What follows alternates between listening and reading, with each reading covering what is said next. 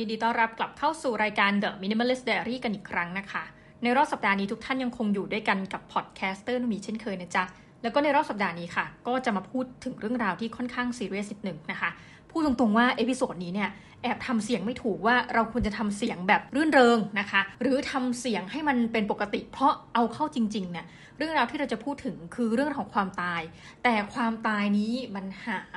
หาไม่ได้ว่าเป็นเรื่องที่แปลกใหม่ถูกไหมมันเป็นเรื่องปกติที่ชีวิตของมนุษย์จะต้องเผชิญนะคะ ช่วงจังหวะช่วงเวลาสุดท้ายของชีวิตนะคะ หลายคนบอกว่าเอ๊ะรายการ Minimalist Diary มาพูดถึงเรื่องความตาย ถ้าจำได้นะ ถ้าเป็นแฟนพันธ์แท้ เราจะเคยพูดถึงเรื่องราวของ death cleaning นะนั่นประเด็นที่1นนะคะถัดไปก็จะพูดถึงเรื่องราวของธุรกิจที่มันเกิดขึ้นนะคะ จากการที่แบบไม่ว่าเราจะเป็นฮอร์เดอร์ก็ดีนะเป็นผู้ที่แบบชอบสะสมของ คือที่สุดแล้วถ้าเราเป็นบุคคลที่ไม่ได้มีญาติที่อยู่ใกล้เคียงเนาะเราแบบย้ายถิ่นฐานแล้วอยู่อาศัยคนเดียวไม่มีลูกไม่มีหลานนะหรืออาจจะมีญาติแบบห่างๆที่อาจจะต้องมารับมรดกของเราเนี่ยแล้ววันหนึ่งเราเกิดเสียชีวิตลงนะญาติก็อาจจะไม่ได้ประสงค์นะหรือว่าไม่สะดวกที่จะมาเก็บข้าวของของเราเนี่ย ในญี่ปุ่นเขาก็มีบริการเช่นนี้นะคะ ก็คือเก็บข้าวของผู้เสียชีวิต แล้วก็ส่วนหนึ่งอาจจะแบบเหลือส่วนจำนวนน้อยจริงๆเนี่ยส่งต่อให้ญาติหรือจริงๆก็อาจจะแบบคลีนให้หมดนะคะทำความสะอาดให้หมดเพื่อที่จะให้ผู้ที่จะเข้ามาอยู่ในห้อง ได้ทำการเช่าห้องต่อไปโดยบริบูรณ์นะคะอย่างไรก็ตามวันนี้เรื่องราวของความตายที่เราจะพูดถึงเป็นเรื่องราว ต้องเรียกว่าอยู่ระหว่างโลกคนเป็นนะคะ กับโลกคนตาย ต้องบอกว่า EP นี้นะคะ เราก็ต้องขอขอบคุณมากจากเบาใจ .co นะคะ b a o j a i นะคะเบาใจ .co นะคะ ได้ทำการมาแบบให้เราให้ข้อมูลใน episode นี้นะ ต้องขอขอบพระคุณมาก ต้องบอกทุกท่านว่ารู้มือไร่นะคะ อันนี้เป็นข้อเขียนจากคุณแสวงบุญเฉลิมวิพาทนะคะ จากศูนย์ข้อมูลข่าวสารสำนักงานคณะกรรมการสุขภาพแห่งชาตินะคะ มาตรา 12 ของพรบสุขภาพนะประจำปีพุทธศักราช 2550 นะคะ ก็ถือว่าประกาศใช้มานานแล้วนะ ปีนี้ 2565 15 ปี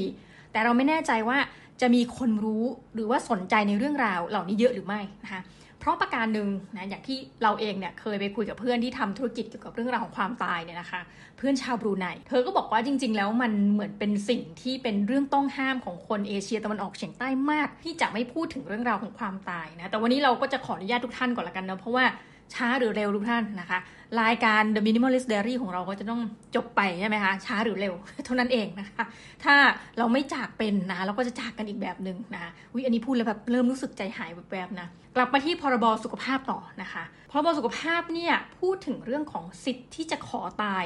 ตามธรรมชาตินะนี่อาจจะขออนุญาตเมาส์ไปตามข้อเขียนของคุณแสวงไปเลยนะคะ สิทธิ์ที่จะขอตายตามธรรมชาติคือต้องบอกเช่นนี้นะคะ เราก็เพิ่งจะเรียนรู้ศัพท์เนี่ยนะคะว่าเอ้ย มันมีคำหลายคำมาก ๆ เลยที่เราอาจจะไม่ได้พูดถึงนะคะคำแรกเนี่ยที่เราเคยได้ยินได้ฟังเนี่ยมันเป็นเรื่องประเด็นเกี่ยวกับกฎหมาย คือจริงๆมันเกี่ยวกับการแพทย์นี่แหละนะคะ แต่ว่าตอนที่เราไปเรียนเนี่ยเขาก็พูดถึงเรื่องเนี้ยแล้วก็แบบถกเถียงกันอย่างเมามันมาก เป็นเรื่องของกฎหมายเพราะว่าในสมัยนั้นที่เรียนเนี่ยนะคะในสหราชอาณาจักรเนี่ย เขาก็พูดดีเบตแบบเรื่องนี้นะนั่นก็คือเรื่องของคำว่าการุญยฆาตนะหรือว่า euthanasia นะคะคือจริงๆแล้วถ้าเกิดว่าคนอังกฤษในสมัยนั้นเนี่ยประสงค์ที่จะไปถูกกระทำนะไม่จะเรียกถูกกระทำก็ไม่ได้เพราะมันเป็นความประสงค์นะการการุญยฆาตเนี่ยจริงๆ ต้องข้ามแดนไปทำอย่างที่อื่นนะคะ ประเทศแรกสุดเลยเนี่ยที่แบบกับเปิดกฎหมายนะคะว่าโอเคให้มีการมีสิทธิ์ในการทำการุญยฆาตได้ก็คือเนเธอร์แลนด์นะเดี๋ยวจะยกตัวอย่างประเทศอื่น ๆ ที่ มีผลตามมานะคะ ก็เนเธอร์แลนด์เอยนะสวิตเซอร์แลนด์เบลเยียมลักเซมเบิร์กนะคะ ก็ใดๆเหล่านี้จะเป็นเรื่องราวของการให้สิทธิ์นะในการทำการุญยฆาตคำถามก็คือว่าทำไมคนเราเนี่ยยิ่งถ้าเรานับถือแบบพวกศาสนาด้วยเนาะไม่ว่าจะเป็นพุทธไม่ว่าจะเป็นคริสต์นะอิสลามและอีกหลายศาสนาก็มักจะพูดว่าการฆ่าตัวตายเนี่ยมันเป็นบาปนะคะแล้วดังนั้นเรื่องนี้มันเป็นเรื่องเซนซิทีฟมาก ๆ อันนี้เข้าใจเลยพอพูดถึงเรื่องของการุญยฆาตนะคะการุญยฆาตนี่ยกตัวอย่างนะ เช่นว่าคุณอยู่ในสภาพอาจจะนอนเป็นผักละนะคะแต่ว่าประสาทบางอย่างของคุณเนี่ยยังมีสติอยู่นะยกตัวอย่างเช่นคุณสามารถสื่อสารผ่านเสียงที่มันออกมาทางคอมพิวเตอร์ได้นะคะ จริงๆ เราเคยดูภาพยนตร์เรื่องหนึ่งที่พูดถึงเรื่องราวของ euthanasia นะคะก็เหมือนกับเป็นอาจารย์ท่านหนึ่งนะท่านกระโดดเหมือนกับโอ้โหเป็นนักว่ายน้ำกระโดดลงไปฟึบนะคะปรากฏโดดลงไปเนี่ยอาจจะไม่ได้ดูความลึกความตื้นนะคะของก้นน้ำที่ไปโดดเนี่ยนะทำให้ ท่านเองเนี่ยพิการลงมานะคะก็เป็นเคสที่ว่าตัวเองเนี่ยจริง ๆ มีสติแล้วพูดได้ด้วยนะ แต่ว่าคือท่อนล่างคือไม่สามารถขยับร่างกายได้เลยค่ะในท่อนที่ล่างลงไปจากคออะไรประมาณนี้ที่สุดแล้วก็เลยถูกนำมาสร้างเป็นภาพยนตร์นะแล้วก็บอกว่าโอเค ฉันขอที่จะถูกทำการุญยฆาต และในเรื่องในในหนังนะ ก็คือจะแบบเลือกที่จะทานเหมือนกับยาสักอย่างหนึ่งนะแล้วจะเรียกว่าเป็นยาพิษแล้วกันนะที่แบบทำให้เออเราหยุดหายใจไปเอง ในลักษณะนั้นนะคะแต่ที่จริงเนะถ้าเราพูดถึงยูเทเนเซียเนี่ยสิ่งที่เรามักจะเห็นก็คือว่าอะผู้ป่วยอาจจะมีสภาพที่เราอาจจะไม่รู้เรื่องนะป่านนั้นนะคะ แล้วก็แพทย์ก็ทำตามความประสงค์ผู้ป่วยที่อาจจะขอลองไว้ก่อนนะว่าเออถ้าฉันเกิดมีอาการลักษณะเช่นนี้ไปเนี่ยสามารถที่จะช่วยนะให้ฉันได้ตายเถอะนะคะถ้าฉันไม่มีความสามารถในการคือเป็นบุคคลเสมือนคนไร้สามารถไปแล้วนะคนไร้ความสามารถลักษณะเช่นนั้นนะคะก็จริงทุกท่านมันเป็นหัวข้อที่เซนซิทีฟจริงนะ เพราะว่าถ้าเราเป็นคริสเนี่ยเราก็เชื่อว่าชีวิตนี้เรามีเพียงแค่ชีวิตเดียวเนาะถ้าเป็นพุทธก็คือโอ้โหถ้าเราแบบมีการฆ่าตัวตายเนี่ยเราต้องกลับมาวนเวียนว่ายแต่เกิดนะ แต่อย่าลืมว่าคนบนโลกเนี่ยนะหกเจ็ดพันล้านคนเนี่ยนะคะ มันก็มี ต่างความคิดนะและหลาย ๆ คนหรือแม้กระทั่งญาติญาติเองเนี่ยนะอาจจะตกลงร่วมกันก็เป็นได้นะท่าน คือเรื่องนี้แบบแอบพูดด้วยความระแวดระวังนะเพราะมันอย่างที่ย้ำไปทีเนี่ยรู้สึกว่าพูดแล้วแบบเออถ้ามันเกิดขึ้นกับเราหรือคนในครอบครัวเราเนี่ยเราจะทำใจได้ไหมนะคะเพราะว่าในหลายโอกาสเนี่ยมันไม่ได้อยู่ที่ตัวเราเองผู้ป่วยจะตัดสินเนาะบางทีเราต้องไปตัดสินให้คุณพ่อคุณแม่อะไรแบบนี้มันก็ยิ่งแบบคือความบาปนี่มันซ้อนแบบเป็น Inception เข้าไปอีกเนาะ อย่างไรก็ตามนะคะ ก็คือว่าอย่างที่บอกค่ะ คนเราเนี่ยหลากหลายความคิดนะะดังนั้นกฎหมายเรื่องการุญยฆาตเนี่ยเราก็เลยไม่แปลกใจเลยว่าที่หลายประเทศเนี่ยมันยังมีการถกเถียง แล้วก็ยังไม่ให้ผ่าน แต่ว่าจริง ๆ กว่าคุณจะไปถึง process ที่คุณเข้าไปสู่แบบ euthanasia เนี่ยนะคือมันจะต้องถูกแบบเออประเมินหลายเหมือนกับหลายขยักจริงๆอะ่ะเพื่อให้เหมือนกับแน่ใจได้ว่านะคะ คุณประสงค์ที่จะถูกกระทำการการุญยฆาตจริง ๆ นะทีนี้ต้องบอกว่า พรบสุขภาพแห่งชาติ 2550 เนี่ย สิทธิ์ที่จะขอตายตามธรรมชาติเนี่ย มิใช่เรื่องของการการุญยฆาต ประเทศไทยยังไม่มีกฎหมายในเรื่องนี้นะคะ คือการการุญยฆาตเนี่ยเขาบอกว่ามันเราจะเรียกอีกแบบนึงก็คือ active euthanasia นะคะ แต่สิ่งที่พูดถึงนะในมาตรา 12 ก็คือ การขอตายธรรมชาติ โดยไม่ต้องมีการมายื้อความตายนะคะในรูปแบบนี้เขาจะเรียกว่าเป็น passive euthanasia นะคะ อันนี้แอบอินเพราะว่าจริงๆ น่าจะใช้ได้นะกับเรื่องนี้ ก็คือมีเคสของคุณแม่ตัวเอง ขอเล่าทุกท่านฟังก็คือเผื่อวันหนึ่งคือนี่ไม่ได้อย่างนั้นทีทุกท่านขอขอมาเล่าให้เรารู้สึกว่าเออมันมีกระบวนการที่จะต้องตัดสินใจอะอะพูดตรงๆนะคะก็คือคุณแม่เนี่ยเเส้นเลือดในสมองแตก แล้วก็อันนี้ก็คือเป็นเรื่องที่แบบว่าถ้าเล่านี่ก็3วัน8วันนะแต่ว่าเส้นเลือดในสมองแตกโดยการผ่าตัด นั่นหมายความว่าเราไม่ได้คิดมาก่อนว่าจะเสียชีวิตทุกท่านนึกออกเนาะ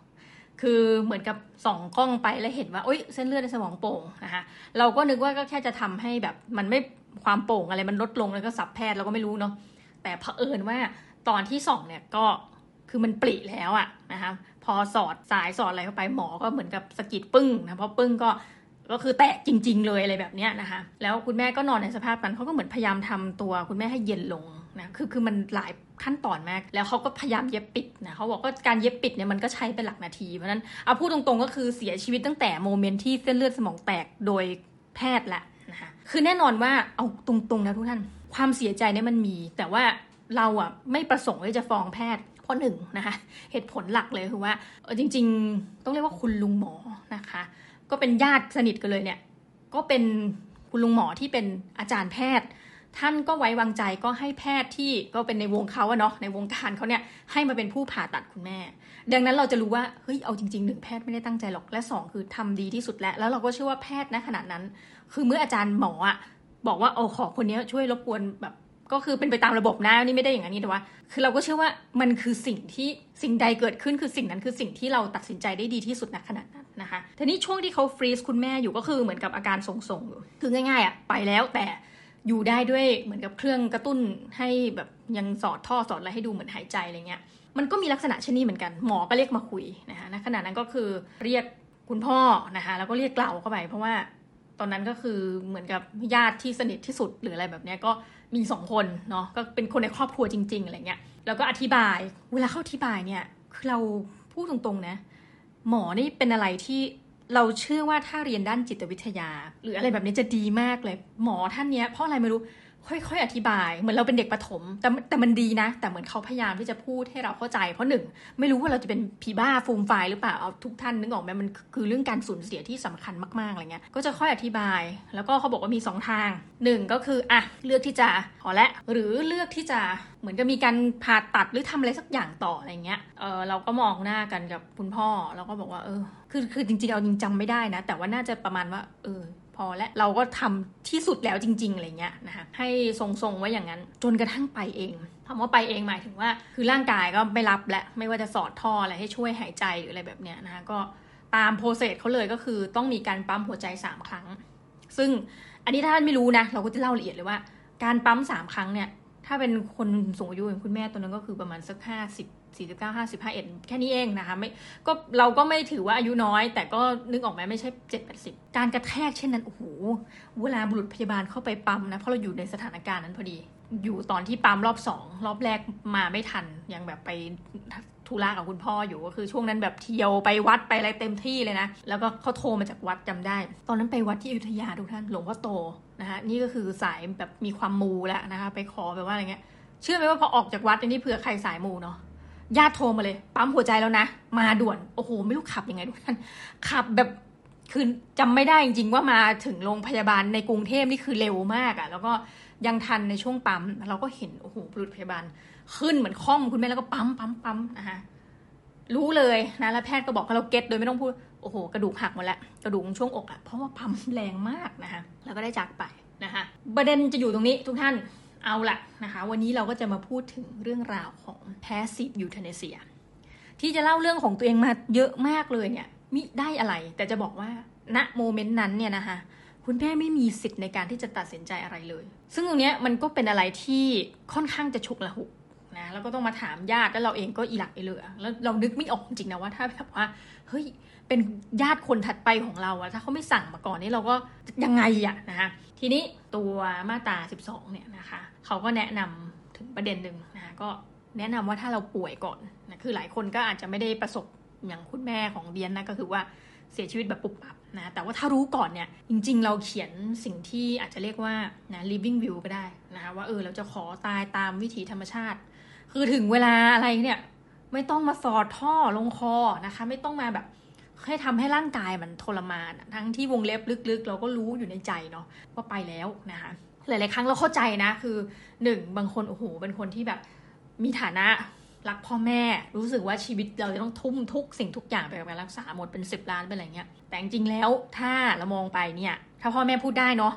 นะตอนนั้นเนาะอาจจะบอกว่าเออปล่อยเราไปเถอะเพราะว่าจริงๆร่างกายเราก็ไม่รู้นะ ในช่วงระหว่างความเป็นความตายเนี่ยมันมีความทรมานขนาดไหนนะคือหลายท่านก็พูดไม่ได้แล้วเนาะทีนี้นะคะเอาละเราก็จะย้ำอีกทีนะคะเจตนารมณ์นี่ขอโค้ดตามคุณแสวงนะคะ บุญเฉลิมพิพาทนะจากเว็บไซต์ศูนย์ข้อมูลข่าวสารสำนักงานคณะกรรมการสุขภาพแห่งชาตินะคะ เจตนารมณ์ของมาตรา 12 แห่งพรบสุขภาพแห่งชาตินะนี่มาอีกแล้วนะ คือการแสดงเจตนาไว้ล่วงหน้าว่า เมื่อถึงวาระสุดท้ายของชีวิตขอจากไปตามธรรมชาติ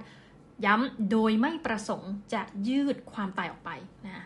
หลักการนี้นะคะไม่ใช่การเร่งให้ตายเร็วขึ้น แต่ก็ไม่ได้ยื้อความตายออกไปเรื่อย แล้วก็ไม่ได้ทอดทิ้งผู้ป่วยนะเพราะยังคงให้การรักษาแบบประคับประคอง แม้ผู้ป่วยจะอยู่ในวาระสุดท้ายของชีวิต ซึ่งไม่อาจรักษาโรคให้หายได้นะโดยได้การดูแลควบคุมความเจ็บปวดนะดูแลทั้งร่างกายและจิตใจให้ผู้ป่วยได้จากไปอย่างสงบ ทีนี้มาแล้วนะคะก็คือว่าเราพูดอย่างเงี้ยเพราะว่าเราสามารถที่จะคุยท็อปิกนี้ได้เลย เนื่องจากว่าหนึ่งนะคะคือ topic นี้จะยาวมากหนึ่งคุณแม่ไม่เราไม่รู้เลยว่ามีทรัพย์สมบัติอะไรยังไงนะแต่ว่าโชคดีมากที่คุณแม่บอกว่า บอกกับน้องชายว่าเออเนี่ยถ้าเกิดฉันเป็นอะไรให้ไปที่มหาวิทยาลัย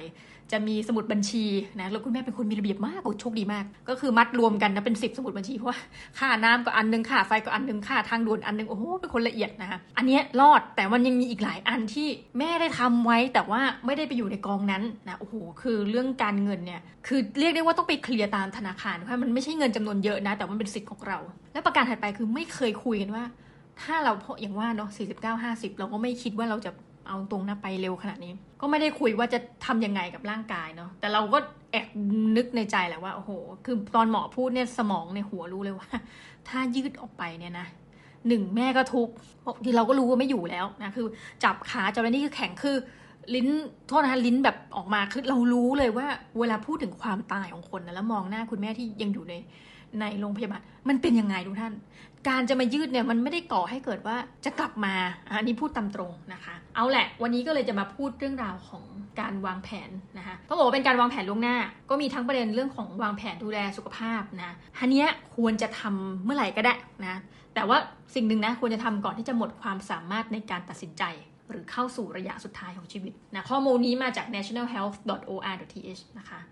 ควรจะทำเช่นนั้นเร่งจริงอะ่ะเราทำไปตั้งแต่วันนี้ได้เลยนะคะเพราะเราไม่รู้ว่ามันเอาจริงทุกท่าน จากประสบการณ์ตรงชีวิตเฮ้ยเราไม่รู้ว่าวาระสุดท้ายเราเมื่อไหร่นะทีนี้ก็จะขอไปสัมภาษณ์นิดนึงนะคะก็คือเรื่องราวของสมุดเบาใจนะคะเข้าไปที่ baojai.co นะคะ baojai.co คือเขามีทั้งสมุดเบาใจแบบออนไลน์นะแต่ว่า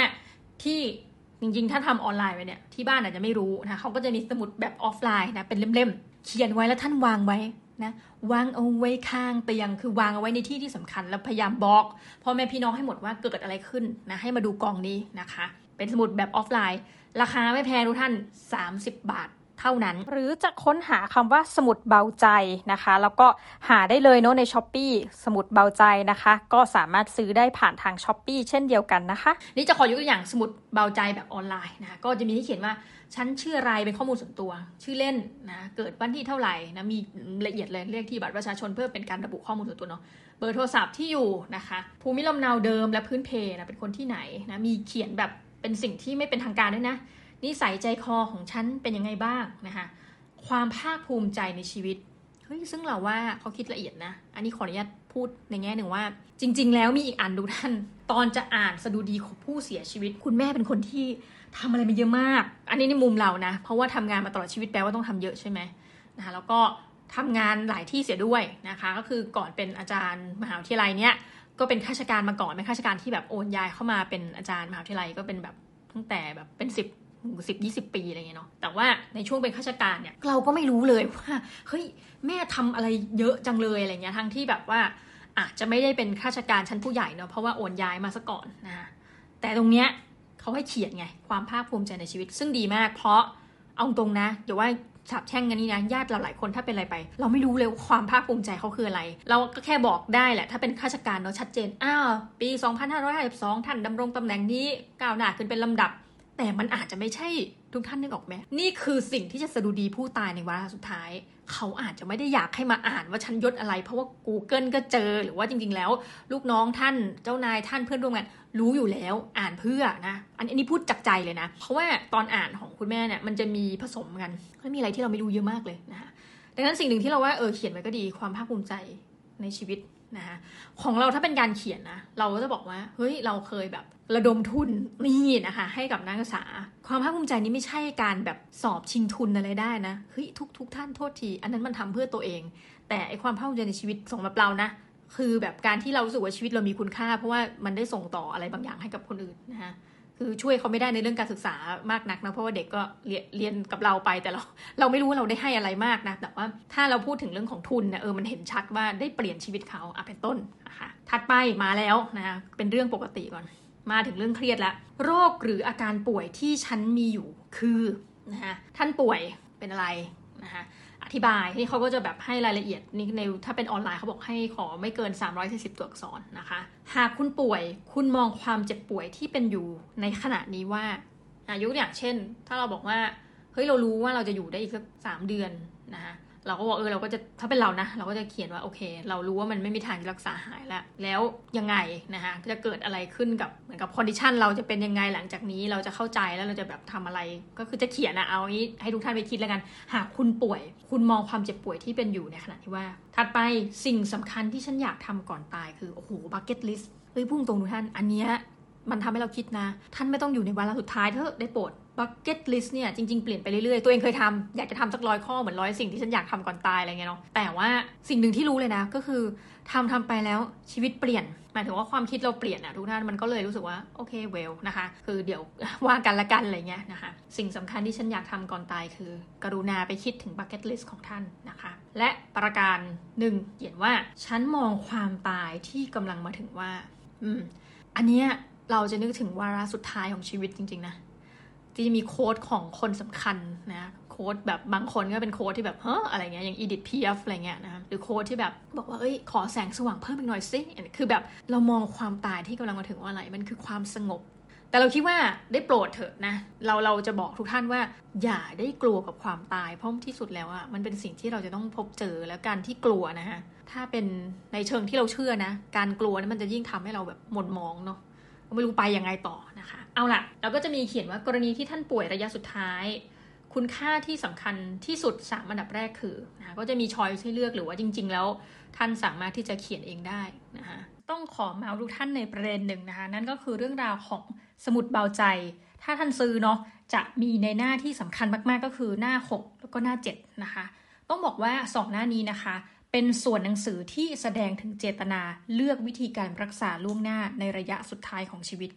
คือทุกคนเนี่ยสามารถที่จะถ่ายเอกสารตรงนี้เลยนะคะ แล้วก็แนบไปในเวทระเบียนในโรงพยาบาลที่เราสังกัดได้เลยนะซึ่งเอกสารส่วนนี้จะทำให้เจ้าหน้าที่โรงพยาบาลรู้ว่าเราเองนั้นนะคะเคยแสดงเจตนาอะไรไว้นะแล้วก็จะนำเอกสารตัวเนี้ยมาคุยกับผู้ป่วยหรือครอบครัวอีกทีประกอบการตัดสินใจว่า จะดูแลกันและกันนะคะ ในวาระสุดท้ายอย่างไร มันพูดยากนะทุกท่าน ทุกท่านว่าไหมว่า ตกลงแล้วอะเราโชคดีหรือเปล่า หรือโชคร้ายอะแต่ว่าถ้าคิดแบบนะคุณหมอบางท่านก็จะบอกว่าเฮ้ยสิ่งใดเกิดขึ้นสิ่งนั้นดีที่สุดเสมอนะคะ บางคนอาจจะบอกว่า เอ้ยเสียชีวิตแบบปุบปับเนี่ยมันยังไม่ทันได้ร่ำลาเนาะแต่บางคนบอกว่าโหเราเฮ้ยเราอายุยี่สิบกว่า เราอายุสามสิบกว่า ตายแล้วเป็นมะเร็งระยะสุดท้าย ยังไม่อะไรเลยนะคะคือรู้อีกทีแบบคือหลายคนนะที่เรารู้จักแบบมีเพื่อนนะโอ้โหคนนี้เรียนเก่งมากแหมอยากเอ่ยชื่อมากนะแต่ว่าประธานโทษ เป็นเพื่อนที่เอ็นทรานซ์เข้ามาก็ติดวิศวะจุฬาเขาเรียนเก่งอะเป็นผู้หญิงด้วยนะ แล้วก็วันหนึ่งก็รู้สึกจะเป็นมะเร็งระยะสุดท้ายนะมะเร็งเม็ดเลือดขาวอะไรประมาณเนี้ยแล้วก็อยู่ในโรงพยาบาลจุฬานี่แหละ เราก็เลยไปเยี่ยมได้นะคะ ก็ไปถามเขา คือจะเข้าไปนี่ต้องแบบเปลี่ยนชุดอะไรเต็มที่เลยนะนึกออกไหมเขาอยู่ประมาณสักปีสองอะทุกท่าน โอ้โหแบบชีวิตคนคนหนึ่งซึ่งเราอาจจะมีวิศวกร หรือเป็นอาจารย์วิศวกร หรือนักวิศวกรที่เก่งมากๆเนาะเพราะเขาเป็นคนเรียนเก่งอะเป็นเพื่อนที่นิสัยดีเรียนเก่งเขาก็คือเหตุเราต้องฆ่าเชื้ออะไรเต็มไปหมดเลย แล้วก็สมัยนั้นใส่แมสนะ ซึ่งปัจจุบันมันจะเป็นเรื่องปกติแต่ว่าสมัยนั้นคือใส่แมสแล้วก็เห็นแค่ครึ่งหน้า เขาก็บอกอ้าว มาแล้วหรออะไรเงี้ยแล้วเขาก็เราเฮ้ยจำเราได้ไงเนี่ย เพราะว่าเป็นเพื่อนสมัยมอต้นเขาบอกโอ้เห็นครึ่งหน้าก็รู้แล้วนี่นะคะมันเป็นโมเมนต์ที่เราสึกว่าแบบเขาก็จะเล่าเรื่องพ่อแม่เขาว่าแบบโอ้แม่ก็คือรู้อะแม่ที่ต้องเสียลูกอายุยังน้อยทำทุกอย่างตอนนี้แม่ก็ไปนู่นมานี่แล้วก็ก็เล่าถึงพี่สาวเขาอะไรเงี้ย แต่ moment นั้นคือเพื่อนอยู่ห้องฆ่าเชื้อค่ะทุกท่านแล้ว bucket list เนี่ยเขาคงไม่มีโอกาสจะได้ทำอะเพราะเขาต้องรักษาตัวทุกท่านคงจะนึกออกนะคะ มันก็เลยเป็นอะไรที่เรารู้สึกว่า เออ มันสะเทือนใจนะคะ ดังนั้นอะใครมีเวลานะ เราก็ขอประชาสัมพันธ์สักนิดหนึ่งเบาใจนะเบาใจ .co b a o j a i co นะคะเบาใจ .co ก็มีทั้งหลายอย่างนะเขามีทั้งบทความนะคะมีสมุดเบาใจทั้งออนไลน์ออฟไลน์นะคะก็มีการฝึกอบรมนะมีเบาใจ Classroom นะคะก็ อีกหลากหลายประการจริงๆอะ่ะที่จะให้ทุกท่านได้ได้เลือกนะคะว่าอยากที่จะใช้บริการในประเด็นไหนนะคะเออเอาเข้าจริงๆแล้ว ประเทศไทยเราอย่างที่บอกเนาะอาจจะไม่ได้มีการพูดถึงเรื่องนี้เยอะมากนักนะคะ แต่เราขอฝากแล้วกันนะไม่ว่าจะเป็นสมุดเบาใจนะคะ แล้วก็เขามีเหมือนกับองค์กรเขาด้วยนะ ที่มีชื่อเรียกอีกอันหนึ่งนะคะ ก็คือ peaceful death นะคะ ก็มีโลโก้ ซึ่งเราก็ใส่ในหน้าปกนี้ให้เรียบร้อยนะคะยังไงก็เรารู้สึกว่ามันเป็นเรื่องที่ควรทำแล้วกันนะคะคือไม่ได้คิดว่าจะพยายามมาชักจูงให้ทุกท่านบอกเอ้ยแบบ เราต้องอะไรอย่างนี้นะ แต่ว่าถ้าคิดในแง่หนึ่งอะ่ะมันดีนะ แล้วก็วางสมุดตัวนี้ไว้เหมือนสมุดใบแรกเกิดเราสมุดฉีดวัคซีนของเราอะไรแบบเนี้ยนะซึ่งเกิดอะไรขึ้น ทางบ้านคนที่เรารักนะคะหรือแม้กระทั่งเราเสียชีวิตแบบโดดเดี่ยวนะอยู่บ้านคนเดียวเนี่ยถ้าวางไว้บนเนาะเหมือนหัวนอนหรืออะไรสักอย่างที่มันจุดสังเกตเนี่ยเราก็รู้สึกว่าจะสามารถช่วยกันได้เนาะว่าเออความต้องการของเราเนี่ยถ้ามันเกิดขึ้นเนี่ยมันจะเป็นอย่างไรนะคะ ก็ยังไงฝากสมุดเบาใจนะคะแล้วก็ฝากองค์กรพิสูเดสไว้ด้วยนะคะ สำหรับวันนี้ก็ขอขอบคุณมากนะคะ ที่อยู่กันจนจบรายการแล้วก็เดี๋ยวเราจะกลับมาพบกันใหม่ในคราวหน้าสำหรับวันนี้ สวัสดีค่ะ